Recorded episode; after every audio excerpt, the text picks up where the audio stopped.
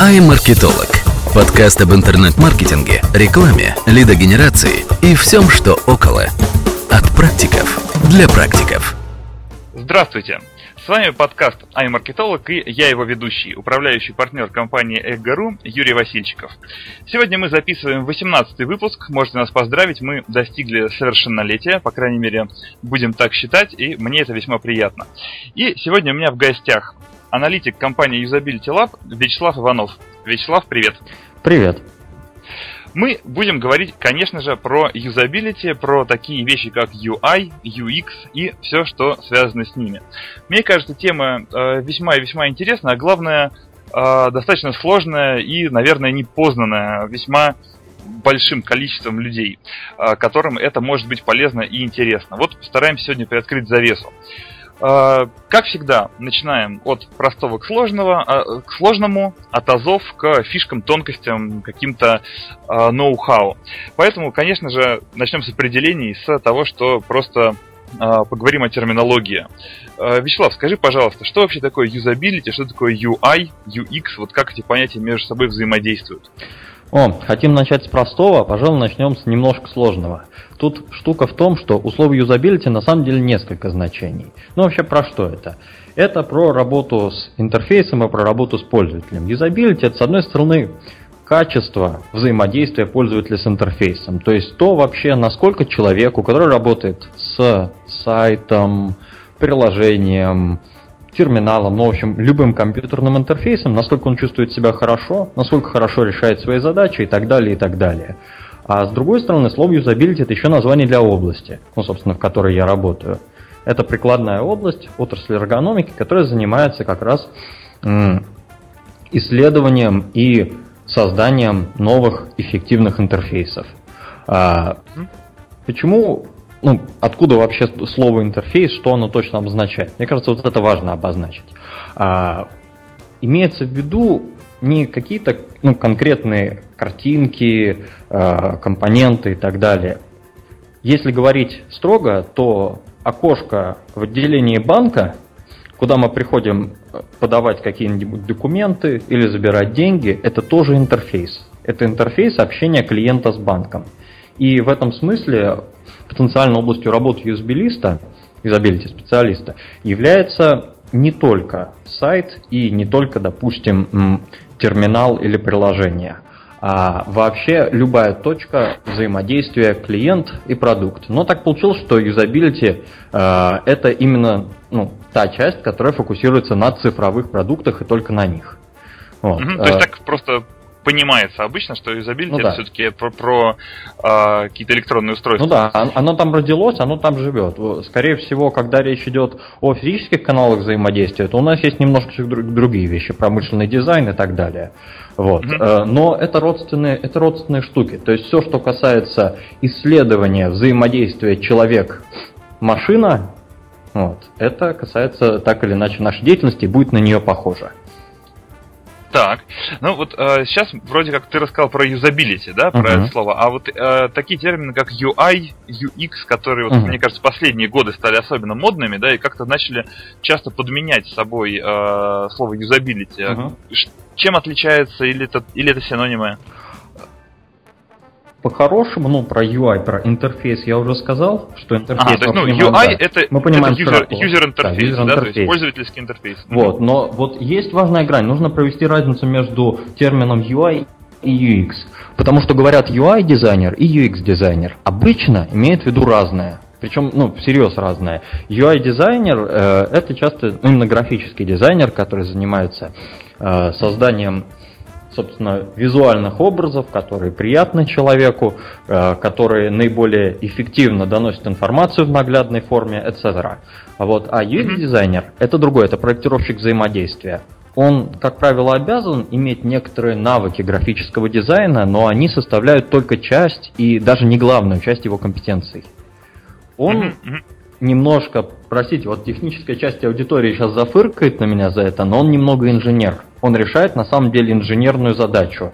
А, на, на основании ну, неполного набора требований и ограничений создать продукт, точнее часть продукта, его интерфейс, который всем этим требованиям удовлетворяет.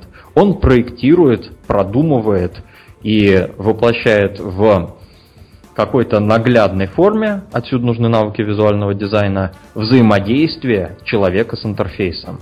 Это его основная Окей. задача. Если ты не против, я максимально упрощу свой вопрос, э, э, скажем так, задам по-простому.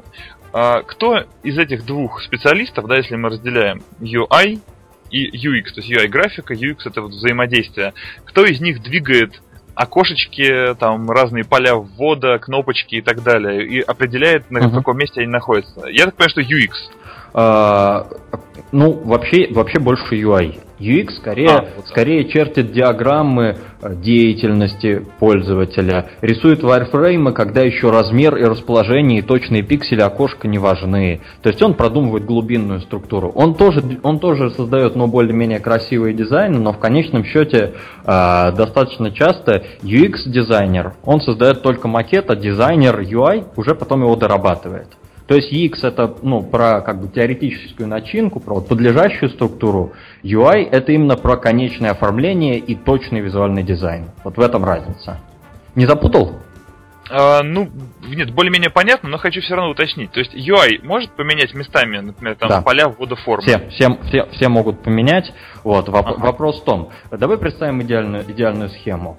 А, что у нас э, есть UX-дизайнер, который продумал взаимодействие, передал свой прототип UI-дизайнеру, э, и UI-дизайнер его аккуратно, последовательно разрабатывает. Он может так. что-то поменять местами, вот, но если он начнет всерьез что-то, ну, вообще менять, ну, такую информационную информационное содержание, то он должен проконсультироваться с UX-специалистом и спросить, не повредит ли это юзабилити продукта, не потеряется ли при перемене полей местами нужная информация. Допустим, они были сгруппированы в соответствии с картиной мира пользователя. Вот, то есть угу. большую часть информации о том, как, должна быть, как должен быть организован интерфейс, несет UX. О том, как он должен выглядеть, чтобы быть понятным и красивым, несет UI. То есть, переводя на простой э, обыватель, язык обывателя, можно сказать, что UI имеет э, право пере, пер, там, менять поля местами, перемещать их, но не все и не полностью, скажем так, да, только какие-то небольшие, все-таки больше э, оформительские, да, если так можно сказать, э, моменты. Может, пример провести? Да, мне кажется, да. без этого не обойтись, потому что я человек далеко, скажем так, угу. не самый э, не подкованный, да, то есть весьма подкованный во всех этих делах, но, честно говоря, даже мне тут угу. нету однозначного понимания все-таки ну, ситуации. Это на самом деле потому, что немного не с того места начали, то есть тогда нужно весь процесс рассказать. Ну, процесс я расскажу чуть позже. А сейчас пример. Значит, угу, вот, вот я сейчас проектировщик. Прямо, прямо вот сегодня я проектирую новый интерфейс. Это выглядит так. У меня есть черно-белые картинки, вот, на которых нарисованы блоки, а, в них э, картинки, тексты, даже иконки есть, но иконки стрёмные, картинки подобраны не всегда аккуратно уж точно не по размеру. Блоки, в общем, ну, можно бы упорядочить, чтобы они были более пропорциональными по отношению друг к другу. Ну и цветов нет вообще. И некоторые тексты написаны не целиком, а написано только, как они должны выглядеть в целом. Вот. Хотя, mm-hmm. хотя в остальном, ну, я очень аккуратно определяю и продумываю, как должна себя вести эта форма, как она реагирует, если пользователь совершает ошибку, какую она дает ему обратную связь, а, что будет, если я щелкну по этой ссылке, что будет, э, что будет, если я захочу узнать эту информацию, куда мне идти и так далее. То есть я продумываю все, что связано с поведением пользователя, когда он работает с этим самым интерфейсом. А, но оно все стрёмное. Потом ну, я приглашаю дизайнера, он принимает у меня работу, я объясняю задачу, объясняю, что можно менять, что нельзя, и вот тут он начинает. Делать это красиво, добавлять сюда нормальных картинок, нормальный набор иконок, иконок нормальные шрифты, размеры, пропорции. Вот. И черно-белая стрёмная, хоть и информативная картинка, превращается в очень красивую, цветную и фирменном стиле компании.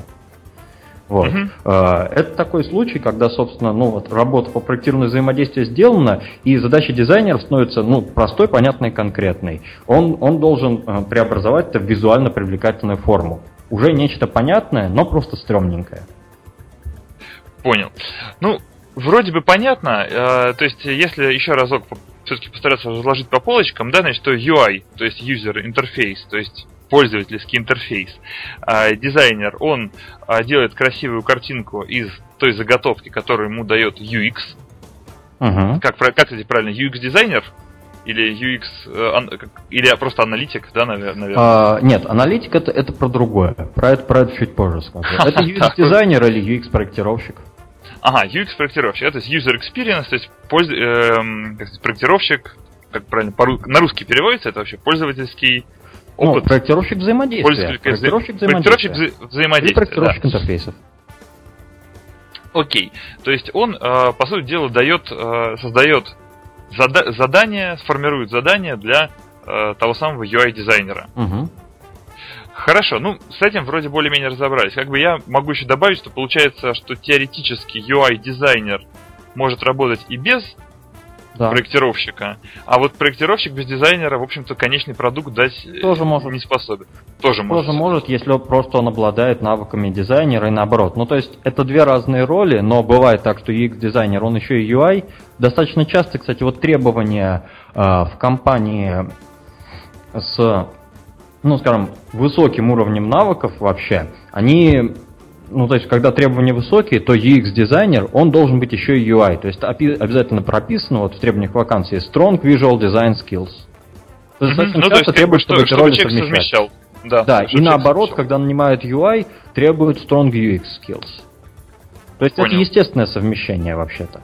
Дизайнер может быть отличным UX, если ну, просто у него голова на плечах, и он понимает, что пользователю надо и как правильно работать с пользовательскими требованиями.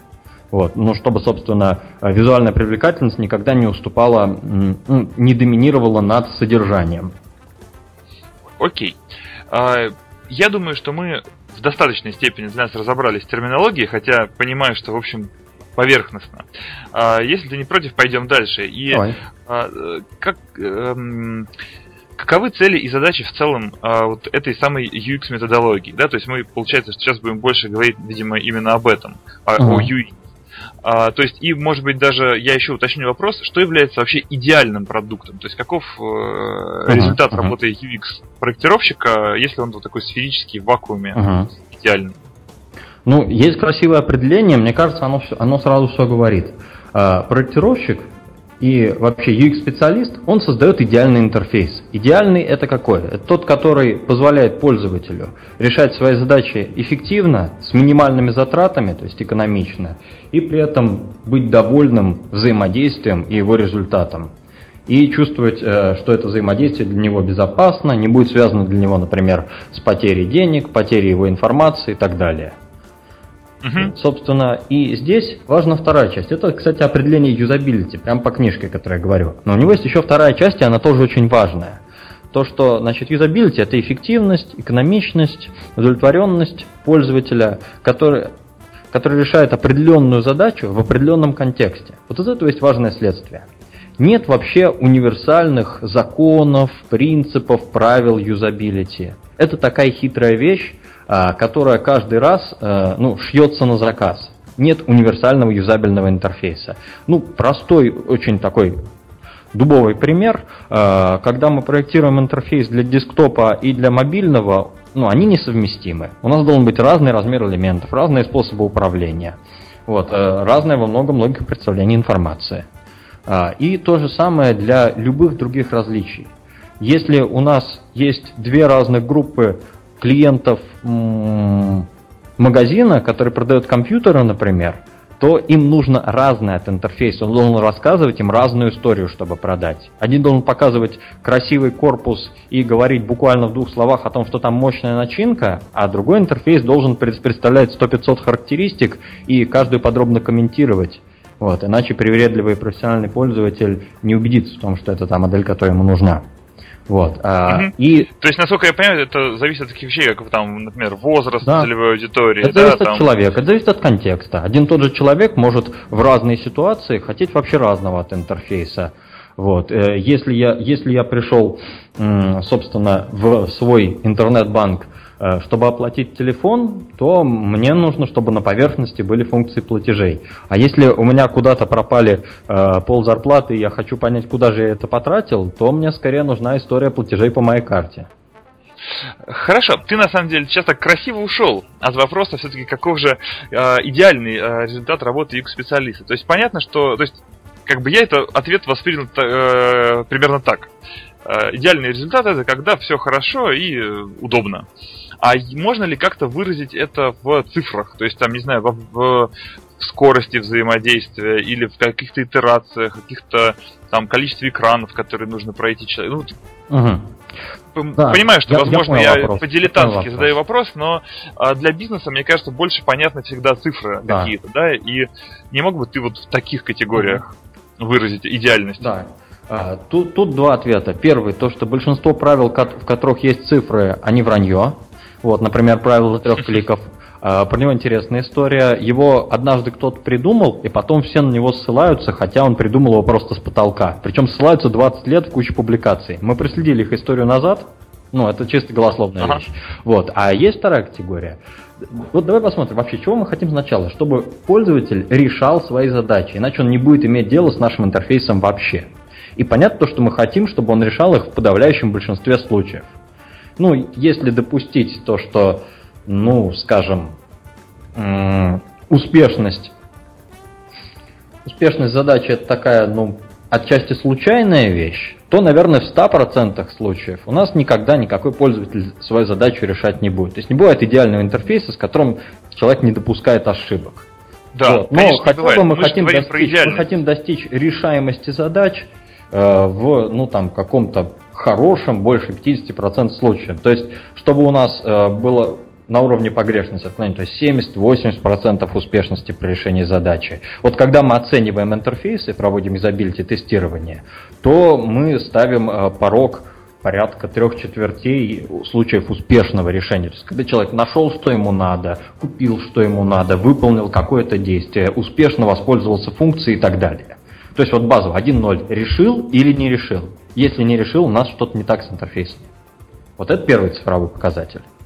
Так. А, второй число и качество ошибок. Но он уже отчасти цифровой. Тут все интереснее. Вот. А, если наш пользователь регулярно совершает множественные ошибки и время выполнения задачи растет относительно того, которое ну, сами пользователи считают комфортным, тут нет универсальной цифры, обрати внимание. Вот. Это всегда пляшем от конкретного интерфейса и конкретной задачи. Есть методики для вычисления оптимального времени решения, а, но они не всегда применимы. Вот. Если у нас есть систематические ошибки и систематически снижается время решения, то, опять же, повод задуматься с интерфейсом что-то не так. Наоборот, если их нет, а, если пользователь считает для себя время решения комфортным, если он не совершает лишних действий и ошибок, то мы считаем интерфейс качественно работающим. Вот. И, наконец, третья группа метрик, она, ну, самая сложная, она такая самая аморфная, расплывчатая, ее трудно поймать. Это субъективная удовлетворенность. Ну, ты догадываешься, почему трудно, как, как это измерить. Ну, конечно, Не, да. не так mm-hmm. просто. Но, в общем, тоже есть, есть целая группа методик на измерение, и там можно потом посчитать какие-то цифры и сказать, у нас скорее человек оценивает интерфейс вот комфортный, мы с ним на пятерку или на четверку. Угу, понял. А, так, если ответил? ты не против, ну, мне кажется, да. И у меня сейчас есть уточняющий вопрос к первым, э, к первой самой наиболее понятной мне метрике. Ну, то есть количество успешных решений, да, ну или там процент успешных решений. То, что ты сказал, что, например, там, три четверти ты, вы считаете а, там хорошим показателем, да. Uh-huh. А, если мы возьмем такой простой и очень жизненный пример интернет-магазина. А, успешное решение в глазах владельца этого магазина это совершение заказа на сайте. Правильно? Угу. Ну и скорее всего, наверное, можно считать, что и пользователи заходят за этим, хотя пользователи, пользователи теоретически могут заходить, наверное, там и просто посмотреть характеристики, еще что-то. Ну да бог с ним. А, тем не менее, а, успешность а, решения этой задачи зависит ведь не только от интерфейса, да. но еще от таких вещей, как, например, цена. Вот возьмем только это, да.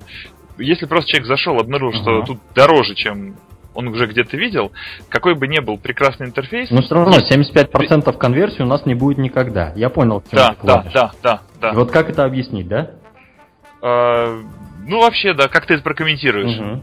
А, тут иде- идея в том, что задача, она, ну, не тождественна, собственно, покупке. На самом деле, если посмотреть поглубже, то клиент решает массу задач с того момента, как он заходит в интерфейс и до момента покупки. Одна задача – это узнать про гарантию на товар.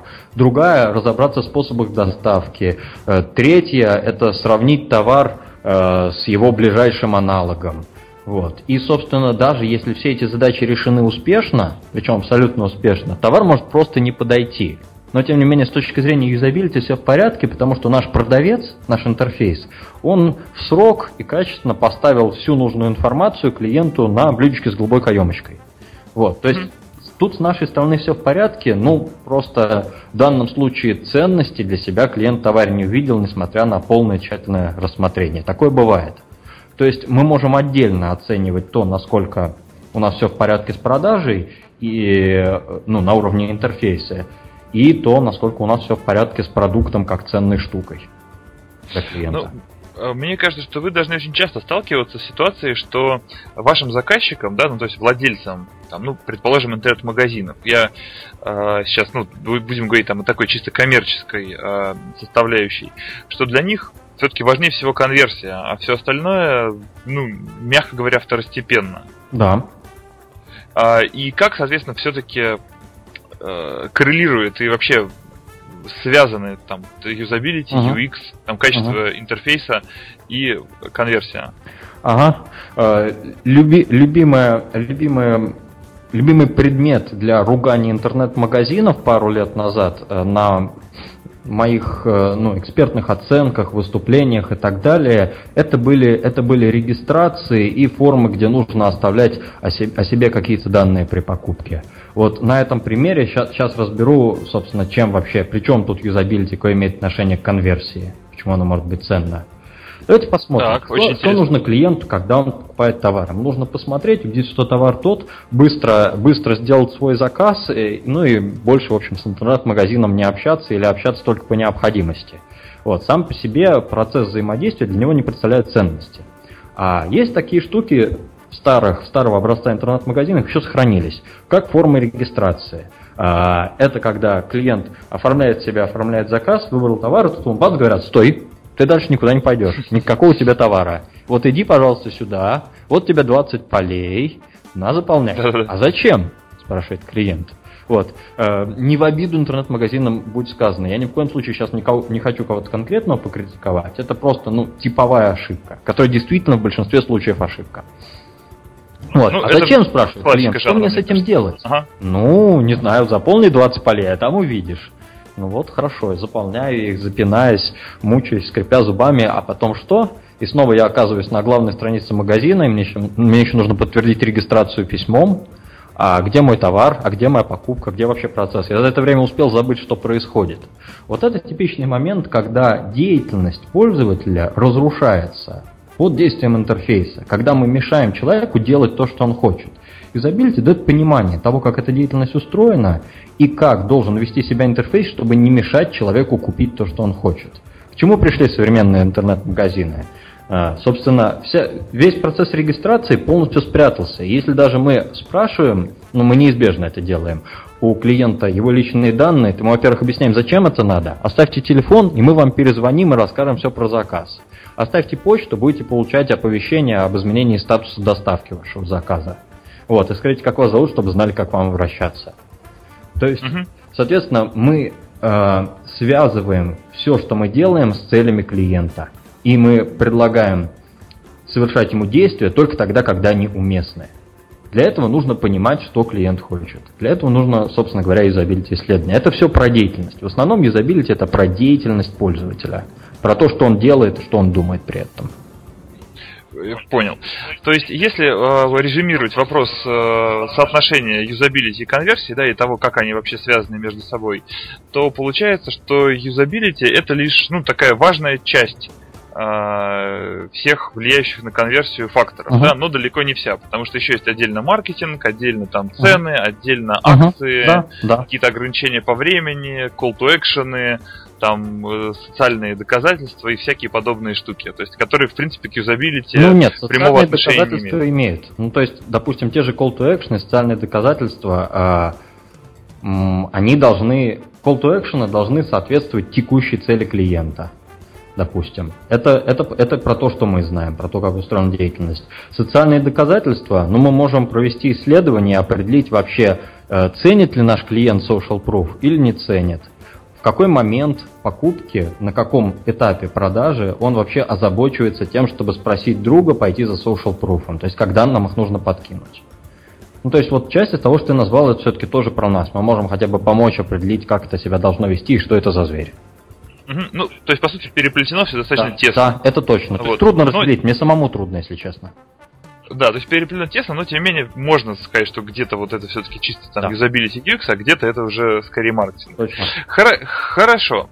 Я помню, что ты э, какое-то время назад сказал, что про процесс э, вообще э, э, работы, да, боже мой, я, все, я ужасно путаюсь а, в терминах, да, а, про процесс работы проектировщиков, аналитиков, UI-дизайнеров. Да, я сам тебя запутал в терминах. Это моя вина, и я должен сейчас это исправить.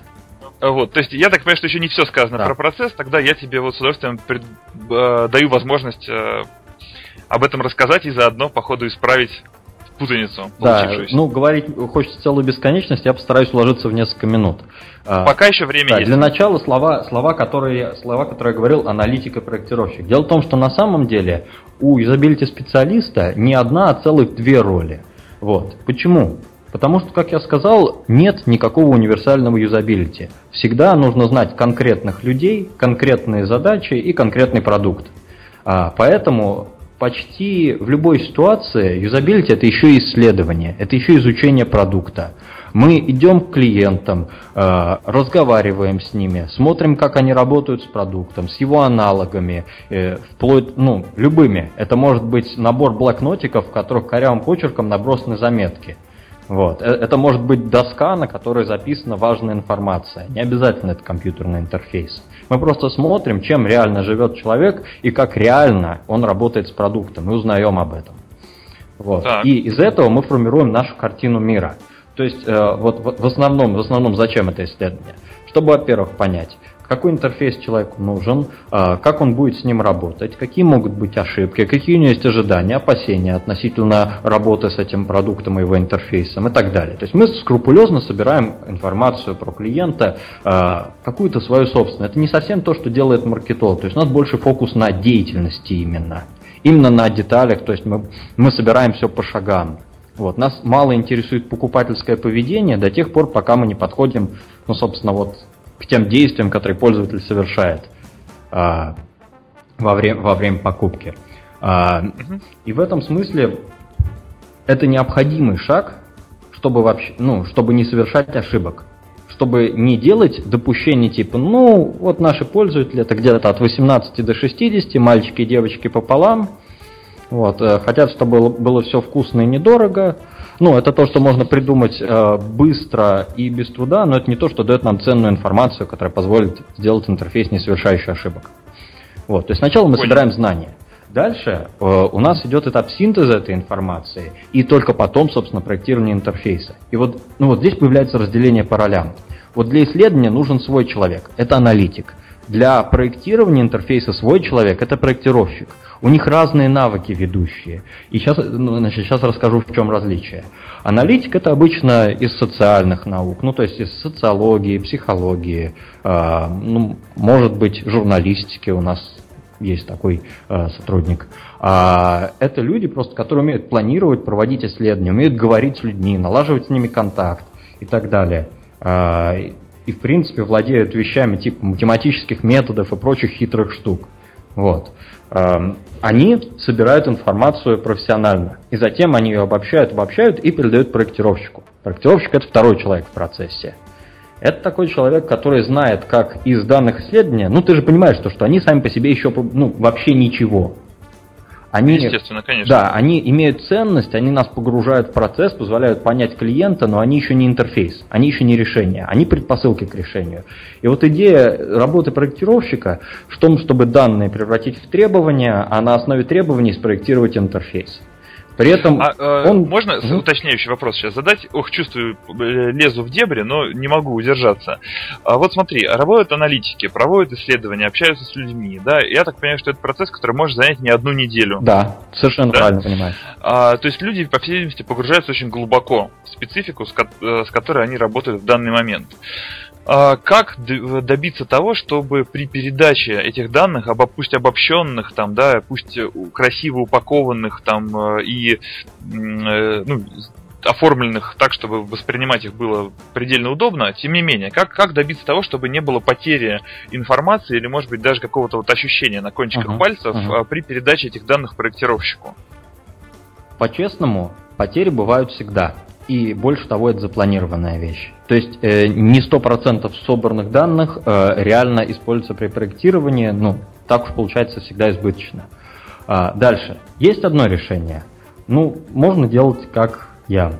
Я сам аналитик и сам потом проектирую. Сам себе данные передал и счастлив.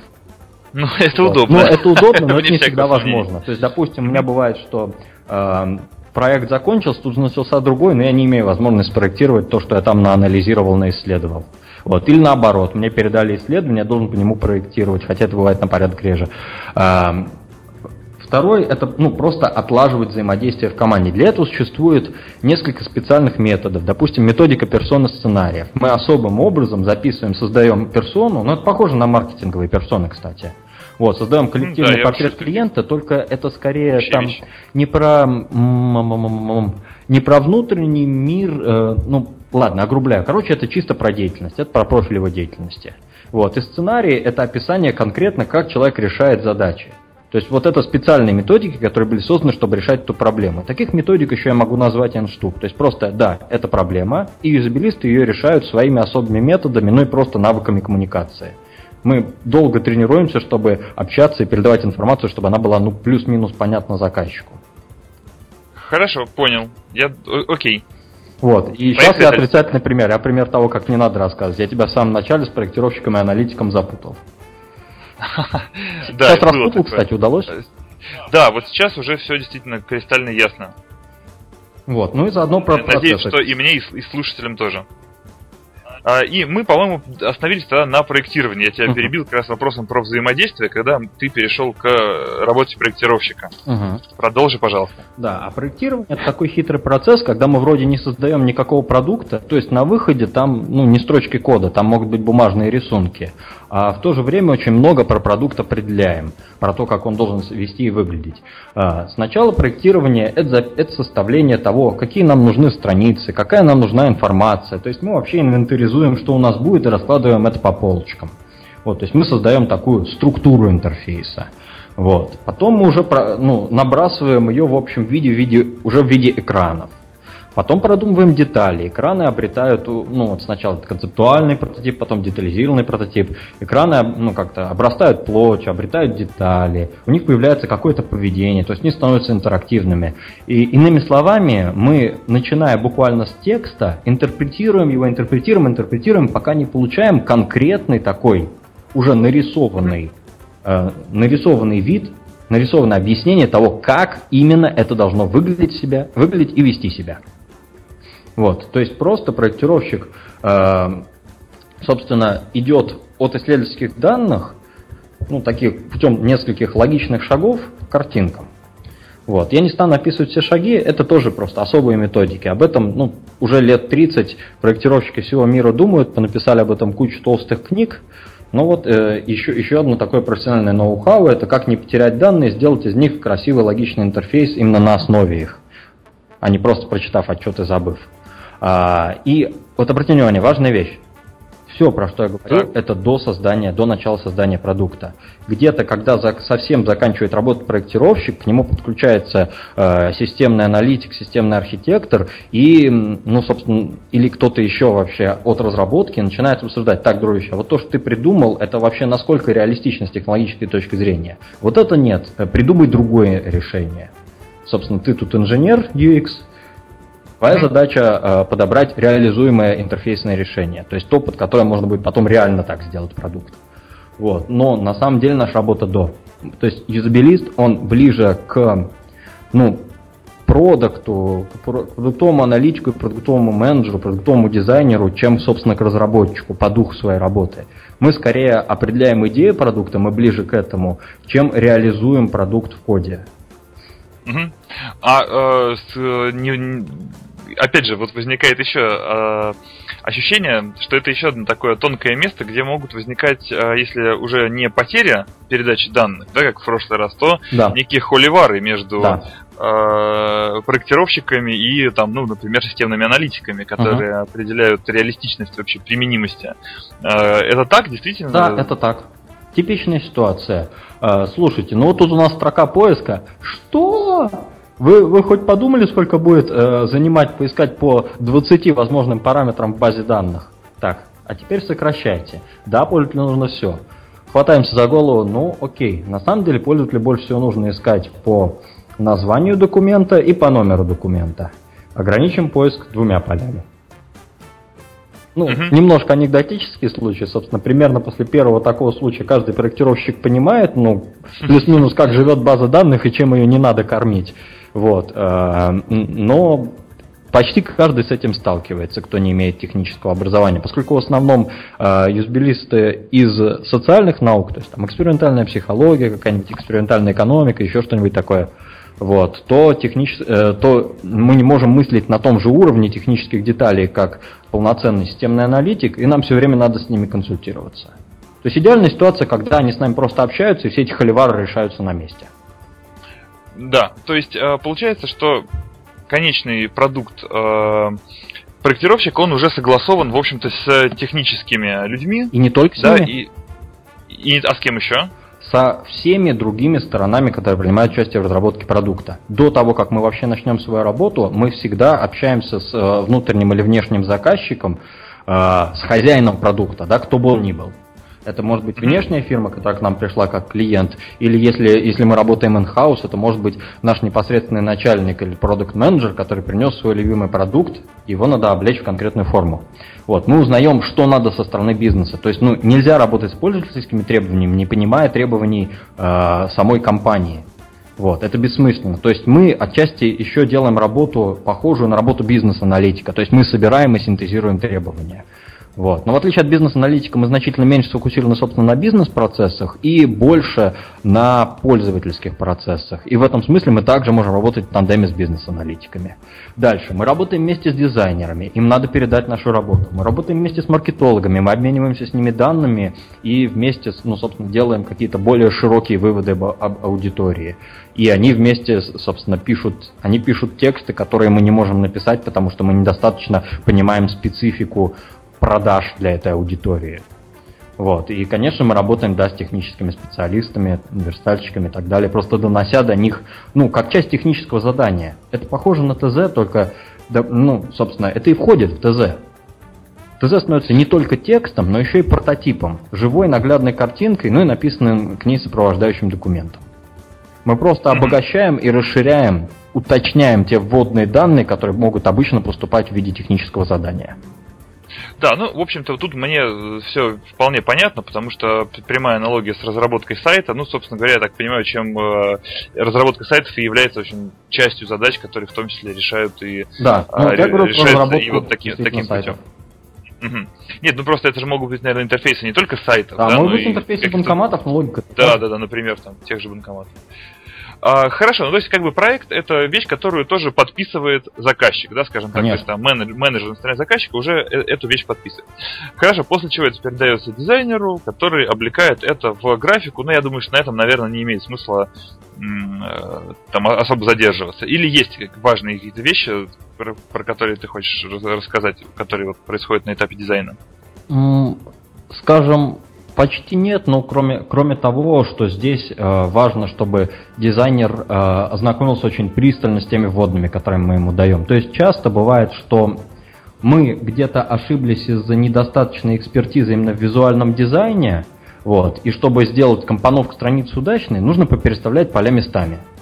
И вот тут нужно хорошо ага. понимать, где можно, а где все испортится. То есть для этого дизайнеру нужно хорошо понимать вводные, логику работы продукта. То есть дизайнер знакомится, в частности, с да. результатом работы Документации по проекту и, э, и обязательно лично презентовать ему прототип. Окей. Понял. Хорошо. Тогда э, с процессом, как мне кажется, все достаточно понятно. Спасибо большое. Тут вот теперь, по-моему, разъяснено. Все что, все, что мы напутали в начале, теперь мы разъяснили. Это хорошо.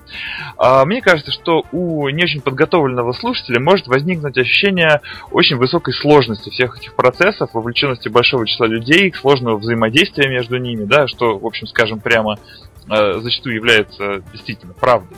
Да, и э, в общем, наверное, все это стоит весьма приличных денег. И такие, да, может возникнуть ощущение, что стоит дорого, процесс сложный, а э, ну, прибавляет к конечному результату там, той же конверсии, да, банальный, может быть, ну, скажем так, ну, не определяет ее там на все сто процентов, да, то есть э, кому-то может показаться, что там маркетинг важнее. Вот. А, отсюда такой вопрос. А кто вообще является обычным а, заказчиком типовым для вас? Вот э, такого глубокого UX-проектирования, которое начинается с глубокой аналитики там, uh-huh. и так далее, и так далее. Uh-huh. А, достаточно часто, как это ни странно, таким заказчиком бывает e-commerce. Хоть вот сейчас ты сказал то, что конверсия это больше про маркетинг. Вот. Тут есть, тут есть такой нюанс. А, давай перенесем аналогию в физический мир. Мы пришли в магазин, и перед нами продавец.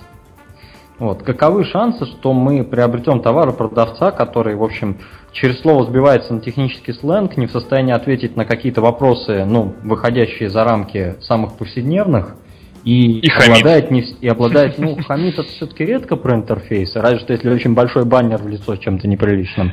Нет, нет, это я про реального продавца, к сожалению. Да, ну, к сожалению, с продавцами это, это такая тоже особенность. Да. Вот. И, и если он, в общем, недостаточно знает продукт, ну, шансы у продавца что-то нам продать невелики. То же самое с интерфейсом. И вот это как раз про юзабилити. Мы совершенствуем своего виртуального продавца, инвестируя в юзабилити. И приросты, которые это может дать конверсии, ну, от реалистичных до сказочных. Сказочные кейсы, которые рассказывают классики юзабилити, я не верю. Вот, хотя, хотя они подтверждают их цифрами. Ну, по крайней мере, глазами такого не видел. Но могу привести простой жизненный пример. Uh, у нас есть один матерый юзабилити специалист, у него была дипломница, которая писала как раз диплом про юзабилити. Uh, у нее был интернет-магазин, где она была дизайнером, она там что-то поменяла. Точно не вспомню что, но кажется, это была одна кнопка, которая была связана с оформлением заказа и, собственно говоря, находилась не в том месте, была, была не так выделена, ну и, собственно, имела некорректное описание, то есть она была не так названа. Собственно, uh-huh. вот такое смешное изменение, которое даже вот юзабилити только отчасти, а, оно, по-моему, подняло раза в два с чем-то продажи этому магазину, несмотря на то, что он маленький, без особенной суперпосещаемости. Вот. Это, это анекдотический красивый пример. Мы исправили пару слов в терминологии продавца, расставили товар на пол чуть-чуть по-другому, и бах, продажи подскочили. В реальности, конечно, все сложнее, но принцип тот же самый. Мы правим то, как продавец общается с нами, продажи растут. Угу. Вот. А это первый случай. А, а э, ты меня останавливаешь, я слушаю. да. А, смотри, у меня вот тут просто возникла идея, извини, пожалуйста, что перебил, а, но не смог удержаться. Как юзабилити э, взаимодействует с таким процессом, как АБ-тестирование? То есть, ведь смотри, вот э, уточню даже немножко вопрос. Можно идти путем аналитики, э, там, э, синтеза, передачи всего этого проектировщику, там, uh-huh. каких сложных взаимодействий, а можно просто наклепать гипотез, ну, условно uh-huh. говоря, от фонаря, да, и просто их АБ-тестом прогнать. И, в общем-то, наверное, таким способом, ну, мне, например, самому, хоть я не юзабилити специалист, но мне доводилось нащупать весьма интересные вещи вот таким достаточно э, brutal force подходом, ну, если сравнивать его, да, с тем, Я за этот метод. Ну, это, это реально очень клевая штука, это практически экспериментальный метод, ну, квазиэкспериментальный. Вот, и он позволяет получить очень крутые выводы. Но просто у него есть ограничения. У него есть верхняя планка по сложности изменения. А, ну вот просто почувствую разницу. Вот когда речь идет об одной кнопке, которую нужно разместить там, там, там и там, ну все легко, да? У нас всего четыре варианта, э, сплит-тест, э, у которого четыре страницы. Разделили поток на четыре куска и счастливы. Если же мы экспериментируем с более фундаментальными вещами, не с тонкой настройкой деталек на странице, а, скажем, с принципиальной компоновкой страницы и вообще информации базовой, которая на ней содержится, здесь мы рассказываем про доставку или еще рано эта информация не нужна. Вот здесь мы не отделаемся АБ-тестом, потому что мы, ну, никакой мыслимый АБ-тест не охватит такое число вариантов, которые мы можем наделать путем перебора. Вот, то есть здесь уже нужна аналитическая процедура. Здесь уже ну, ну, нужно приложить голову и прийти путем проектирования к небольшому числу заведомо наиболее классных вариантов. И вот их уже можно об-тестировать. Даже, даже если они будут разные и плохо между собой сравнимые, ну то есть там это не так просто понять, как э, передвинули кнопочку, там все другое, да? Но это уже более осмысленно. И тут без сложных, без сложных аналитических процедур, ну ладно, не сложных, но в общем каких-то аналитических процедур никак. АБ-тест это только для тестирования простого. Если мы хотим полностью перевернуть сайт с ног на голову, АБ-тест нас не спасет. Понял. Ну, то есть АБ-тест может быть, скажем так, Он финальным но не ш- ш- этапом шлифовки или там отбора уже э, вариантов, которые сформированы на основании вот аналитического подхода. Да, все так. О, по-моему, я начинаю погружаться. Круто формулируешь.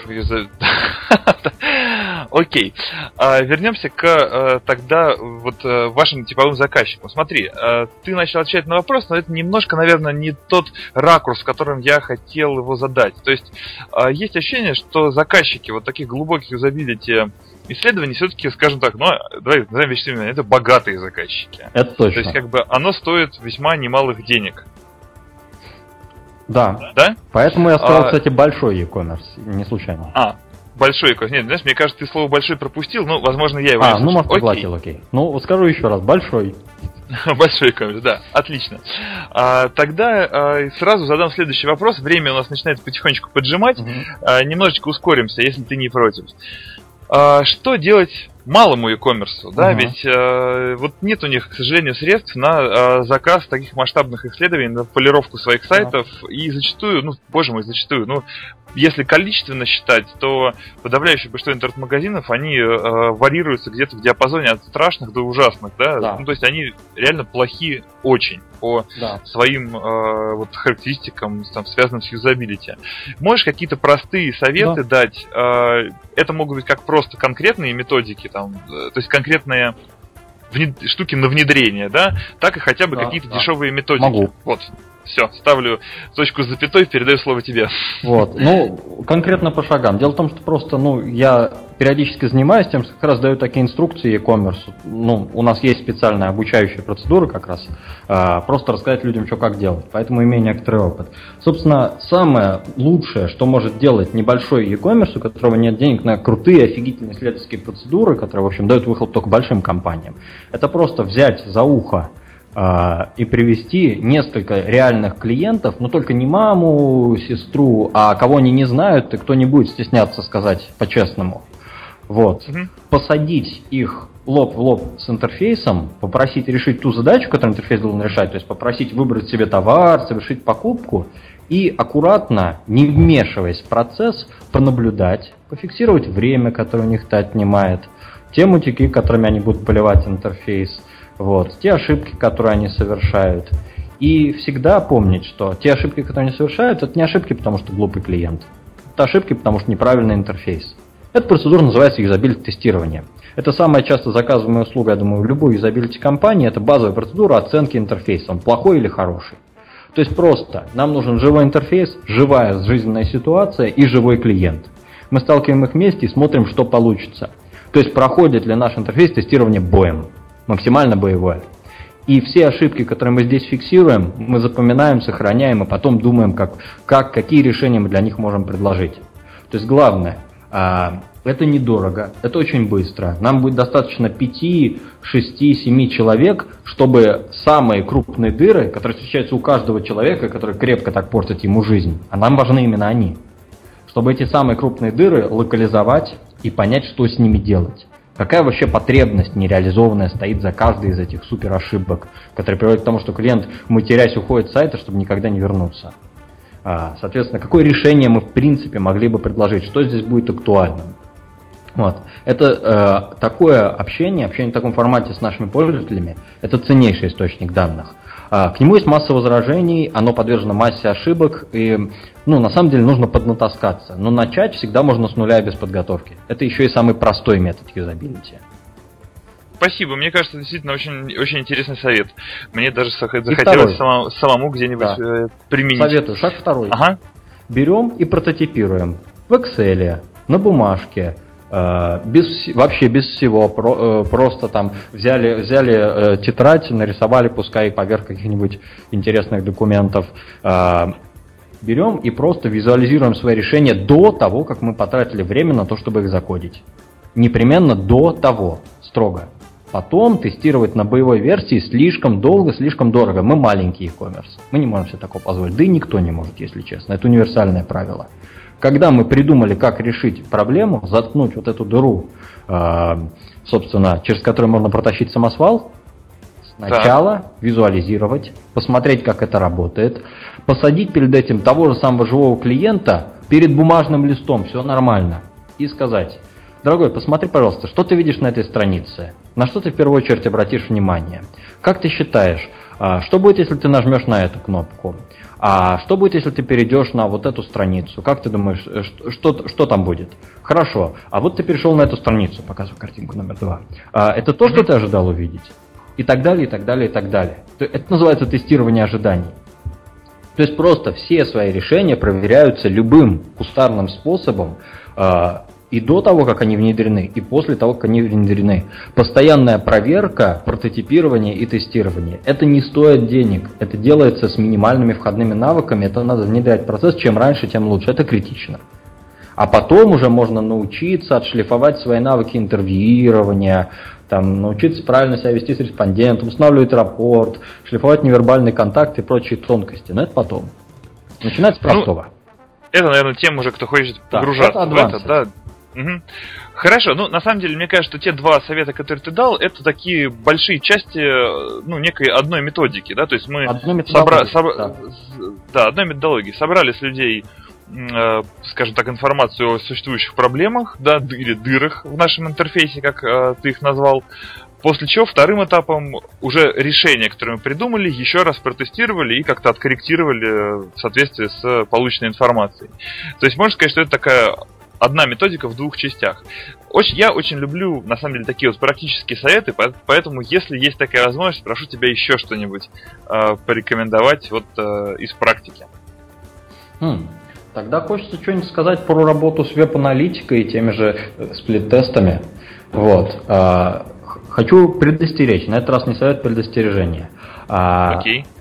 Я никогда в своей практике не сталкивался с тем, чтобы данные веб-аналитических инструментов давали полную информацию, на их основании можно было что-то делать.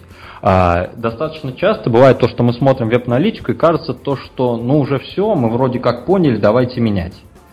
Предостерегаю, не делайте так. Веб-аналитика, она тем отличается, что это сухие цифры и никогда непонятно, как их интерпретировать. Веб-визор чуть-чуть лечит, но все равно нет. Строго говоря, нет. Mm-hmm. Это такой инструмент, который не дает нам никогда полного знания. Всегда, когда вы пользуетесь данными Яндекс Метрики, Google Analytics или собственной самописной системы, проверяйте это в живом общении и в живом взаимодействии с клиентом, ну или хотя бы массовыми опросами или еще чем-то, ну более-менее надежным и информативным. Аналитика это средство для формирования первичных гипотез.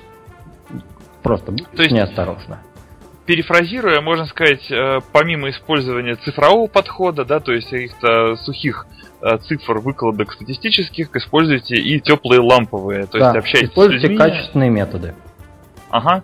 Э, супер, мне кажется, тоже очень совет полезный, в общем, такой общий, но при этом действительно ценный. Хорошо. Вячеслав, давай пойдем тогда дальше. Вот ты упомянул по поводу того, что, скажем так, можно учиться там лучше интервьюировать, а, еще выполнять какие-то задачи да, в рамках исследования. А расскажи, где вообще учат юзабилити специалистов? Ну, не знаю, не обязательно называть конкретные э, учебные Ах, заведения. этот вопрос. Да, ну вообще слезы на глаза наворачивают. Что делать тем, э, кто, тем, кто хочет стать вот супер спецом да, буду говорить быстро, пока не смахни, смахни, смахни слезу, да, да и а, давай а, ответ на этот. На самом, на самом деле, вопрос. на самом деле учат очень мало где. Наша бывшая коллега уехала учиться в Нидерланды, потому что там одна из немногих приличных магистратур по UX, которые она нашла. А, соответственно, я знаю там таких две, что ли. А, ну, просто потому, что в них так или иначе близкие или далекие коллеги учились. Может быть, их там больше, но ощущение, что нет, не очень много. А, в Москве есть два, ровно два известных мне полноценных академических курса, затрагивающих UX-темы, и они читаются двумя моими коллегами. Может, есть больше, опять же, пока не осведомлен. А, будет, кстати, интересно о них узнать, если вдруг меня слушает кто-то из UX, кто этим занимается и знает больше меня. Но в целом тенденция следующая. Реально полных академических курсов полного образования UX-аналитика и UX-проектировщика еще нет в России. Вот, то есть есть отдельные программы, отдельные попытки. Мы там проводим трехдневные интенсивы, может быть даже больше, четырех-пятидневные. Читаем лекции, вышки, еще что-то. Ну, такой образовательной деятельности, популяризаторской и на коммерческих, и на не очень началах занимаемся постоянно. Но это все-таки не то. Вот, поэтому ну, самый надежный способ... Достаточно обрывочно, насколько я понимаю. Э, нет, есть, это не э, обрывочно, э, просто мало. Ну, то есть, ага. ну, как обрывочно. Когда я строю программу себе воркшопу, я туда включаю все, что могу, чтобы оно было системно, чтобы его хватило. Ну, иначе зачем это делать? Вот, но просто да, я, наверное, недостаточно, чтобы подготовить всерьез. Да, неправильное слово Это подобрал. просто стартовый пинок. Хороший такой, надежный, но после этого нужна еще собственная мотивация и куча книг. По-прежнему лучшее обучение X это курсы, презентации, лекции, книги. Вот, это ну, просто структурированное самообразование. Книг угу. могу нарекомендовать несколько штук. Если Давай, я думаю, что если, если ты самые лучшие книги посоветуешь, буквально 2-3, это будет более чем уместно сейчас. Да, э, я буду советовать только легковесные книги, только переведенные, вот, потому что, ну, трудно начинать с академической литературы реальной. Вот. А, и, ну, наверняка, кстати, часть слушателей будет о них знать, но если вдруг знаете и не читали, вот еще, еще одна еще один мотивирующий факт. Еще одна причина Еще одна прочитать, причина их прочитать. Угу. Вот. А, первое. Джесс Джеймс Гаррет, классик юзабилити, элемент опыта взаимодействия. Это вообще в целом про все. Это без деталей про процесс, про его философию, про место работы над UX в принципе в цикле разработки цифровых, цифровых продуктов, Э, про то, как UX взаимодействует с другими специалистами, чем мы отличаемся, почему наши исследования отличаются от других, почему проектирование отличается от дизайна и так далее, и так далее. То есть вообще, ну, как определить всю эту область. Вот. А, Вячеслав, у, меня, у нас осталось буквально прям несколько минут. Извини, пожалуйста, я тебя попрошу. Ну так я думаю, это оставшийся. Хотя бы запомнится. Книги. Хорошо, да, я тоже согласен. Одной более чем достаточно. У меня есть еще последний вопрос, а, который не могу не задать. Да, пусть даже он и не очень логично связывается с а, всем, о чем говорили до этого. Сейчас а, очевидный тренд вообще в целом в сети это мобилизация пользователей, да, то есть уже мобильный трафик это огромная часть всего трафика, ну, там социальные сети это уже больше половины, причем uh-huh, достаточно uh-huh. давно, да, там не первый месяц, скажем так, больше половины. Как, э, есть ли какие-то особенности э, юзабилити э, проектирования под мобильный? Я понимаю, что вопрос сложный, но вот постарайся уложить буквально в, в полминуты, минуту, да. может быть. Они есть. А, первое, есть специальные методы для разработки десктопной версии на основе мобильной, мобильной на основе десктопной. То есть, собственно, люди думают над тем, как придумывать интерфейс на основе имеющейся другой версии. Вот, то есть, вообще говоря, UX-методология адаптируется под то, что мобильных становится все больше. Вот. Э, вторая особенность то, что ну, они оцениваются, тестируются по-другому, у них другие контексты использования, вообще у людей другой характер использования мобильных устройств, и поэтому не совпадает э, то, какой должен быть идеальный интерфейс для одного и того же продукта у, для компа и для смартфона. Вот, то есть это действительно немножко другой мир, не только с точки зрения разработчика, но и с точки зрения интерфейсника тоже. Mm-hmm. Э, что еще важного сказать? Да, существуют даже свои собственные средства прототипирования, свои методики анализа, специализированные именно под мобильное устройство. То есть да, это сильный тренд, который мы чувствуем, и наша область тоже разрабатывает свой инструментарий, чтобы с этим успешно работать. Понял. Ты сказал, что другой характер использования, а в двух словах это что, то есть, что имеется в виду? Просто то, что там интерфейс под палец сделан? А, да, даже не это, даже не это. Фрагментальный характер. Мы открыли смартфон на несколько десятков секунд, закрыли э, переход в метро, сели опять на линию, поймали теперь Wi-Fi в метро. Вот, uh-huh. и продолжаем пользоваться. Потом еще через несколько десятков секунд сделали паузу и так далее. Это так влияет на деятельность? Очень серьезно. Ну, то есть это вообще, это другая деятельность, и это другие задачи. Скорее сделать что-то быстро, посмотреть общую сводку, может быть, с меньшей глубиной погружения в продукт. Вот. Это очень сильно влияет на то, какой интерфейс надо разрабатывать, какую информацию нужно пользователю предлагать. Хорошо. А, последний традиционный вопрос про тренды, а, которые сейчас существуют в этой сфере. Uh-huh. Что, что сейчас меняется, что нас ждет, что будет в, в кратко-среднесрочной перспективе uh-huh.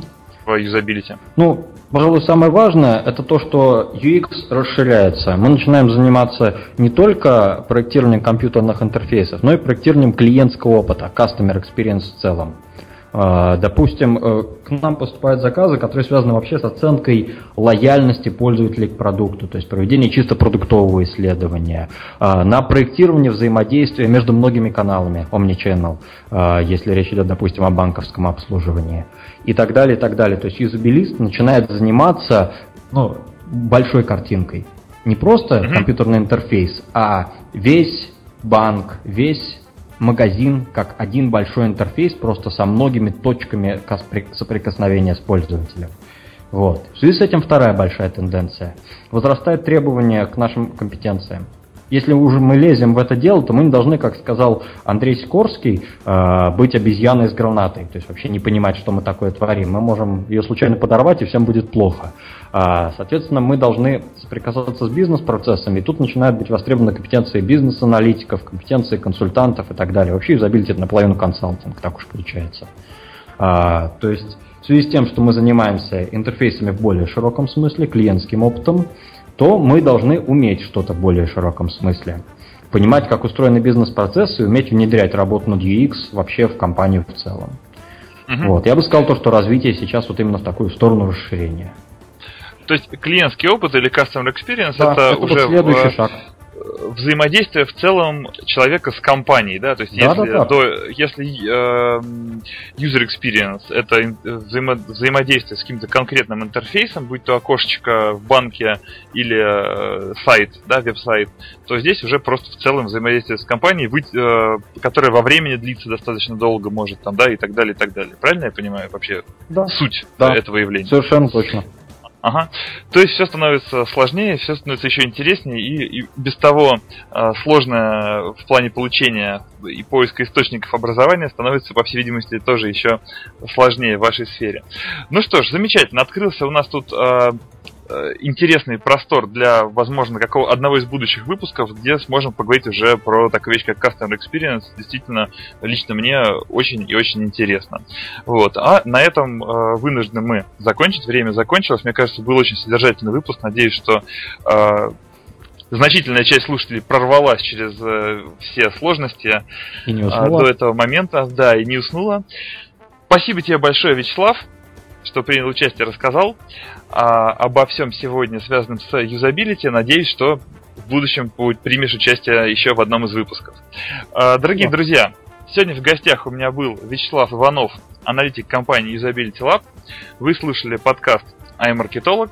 Подписывайтесь на нас на, на постере в, в iTunes, чтобы не пропускать новые выпуски. И до новых встреч. Пока.